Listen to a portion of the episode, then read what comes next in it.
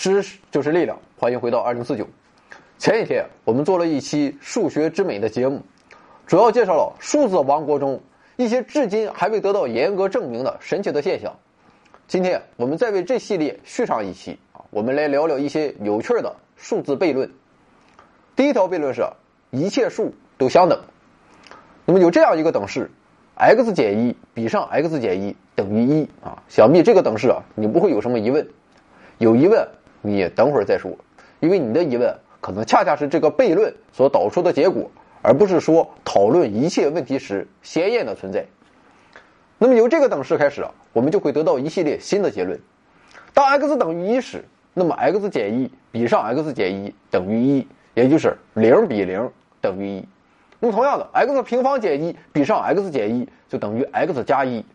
此时我们就会得到零比上零等于一加一等于二。那么接下来，x 立方减一比上 x 减一就等于 x 平方加 x 加一，也就是零比上零等于一加一加一等于三。那么以此类推啊，我们可以得到 x 的 n 次方减一比上 x 减一就等于零比上零等于一加一加一一一直往往后加，也就是 n 个一相加，结果是 n。可见，当 x 等于一时，一二三四 n 这些数中的每一个数都等于零比上零。那么这就导致它们全都彼此相等，显然这不可能是正确的。一怎么可能等于二呢？那么正是出于这个原因，人们定义零比上零是无意义的。第二条悖论是负一等于正一。我们知道根号六等于根号二乘以根号三，于是我们可能就有了这样的推断，那就是根号 ab 等于根号 a 乘以根号 b。那么有了这个结论后，我们来看。根号负一乘以根号负一的问题，也许根据上面的结论，你会将根号负一乘以根号负一简化为根号下负一乘以负一，也就等于根号一，最后的结果是一。不过你也可能做这样的简化，那就是根号负一乘以根号负一等于根号负一的平方，最后的结果自然就是负一。那么如此一来，悖论就出现了。如果两种简化方法都正确的话，那么这不就意味着负一等于正一吗？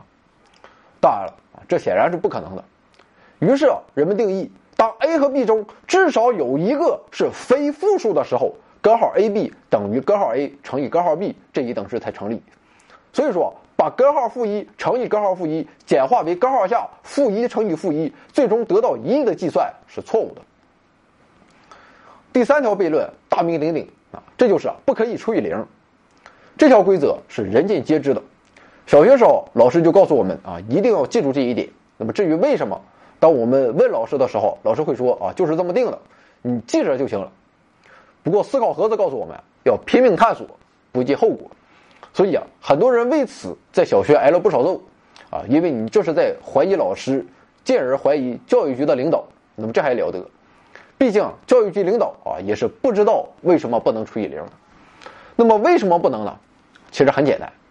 啊，教育局领导们都听好了，我们来考虑 n 比上零的商，其中 n 不等于零，在不承认那条除以零的戒律的情况下，我们假设商为 p，那么零乘以 p 等于零。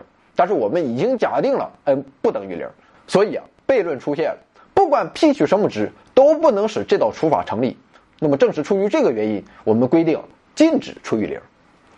还有一个更令人信服的例子，让我们规定禁止除以零。这个例子就是。一不等于二，如果除以零能被接受，那么我们就会得到一等于二这个明显错误的结论。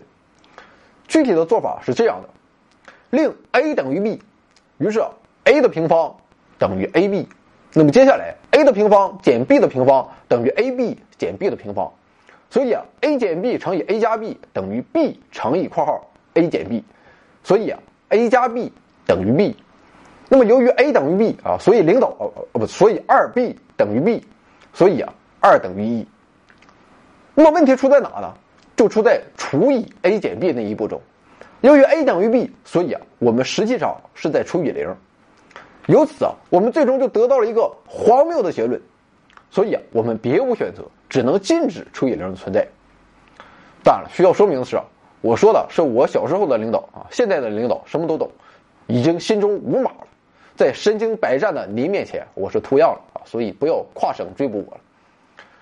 第四条悖论是一个关于无穷级数的悖论，令 S 等于一减一加一减一加一减一加一减一，一直这样下去。所以啊，S 等于括号一减一加上括号一减一加上括号一减一，所以啊，S 就等于无数个零相加，最后 S 等于零。不过，关于这个等式，我们还可以用另一种方式对其进行分组，那就是 S 等于一减去括号一减一减去括号一减一减去括号一减一，一直减下去。于是 S 就等于一减去无数个零，最后 S 等于一。那么，既然 S 等于零且 S 等于一，那么这就意味着一等于零。我们再来看另一个相似的悖论，令 S 等于一加二加四加八加十六加三十二加六十四加等等等。可见 S 显然是一个正数。现在我们让 S 减一，于是 S 减一等于二加四加八加十六加三十二加六十四加等等等。现在我们将第一个等式的两边乘以二，于是得到二 S 等于二加四加八加十六加三十二加六十四加等等等。所以啊，二 S 等于 S 减一，S 等于负一。那么这显然与 S 是正数的结论相矛盾。那么为什么会如此呢？要想说明这个问题啊，我们再看一种无穷级数。令 S 等于一加二分之一加四分之一加八分之一加十六分之一加等等等，于是啊，我们就得到二 S 等于二加一加二分之一加四分之一加八分之一加十六分之一加等等等。可见二 S 等于二加 S，所以 S 等于二。显而易见，这个结论它是正确的。那么为什么上面的它就是错误的呢？其中的差别就是这个无穷级数是收敛的还是发散的。对于发散级数来说，我们看似巧妙的等式运算其实是不允许的，但收敛级数则不是如此。那么好了，今天关于数字的悖论内容就是这么多。与上一期我们说那些神奇的数字现象看起来没有什么意义不同的是，这些数字悖论的存在有着明显的数学意义。我们总以为数学王国中的万事万物都整齐的各就各位，我们也对数学中的秩序和美丽引以为傲。不过，不完美毕竟是存在的。当某件可能破坏这种秩序的事情出现时，我们就直接做出规定来适应我们的需要。也就是说，这些数学中的悖论成为了某些数学规则的优秀载体，这也是探究数学边界的一个良好资源。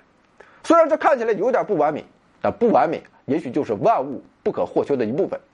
就像我们在《阿光正传》中说到的那样，万物皆有裂隙，那是光进来的地方。今天的最后，留一道思考题。两斤等于二十两，二分之一斤等于五两。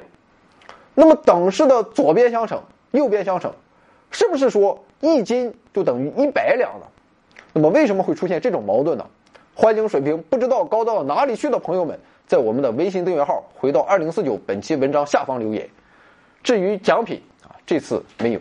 回到二零四九微信订阅号已全面升级，微信搜索“回到二零四九”或 “back to 二零四九”。阅读节目文本，还有更多惊喜，精神的、物质的，还有你懂的。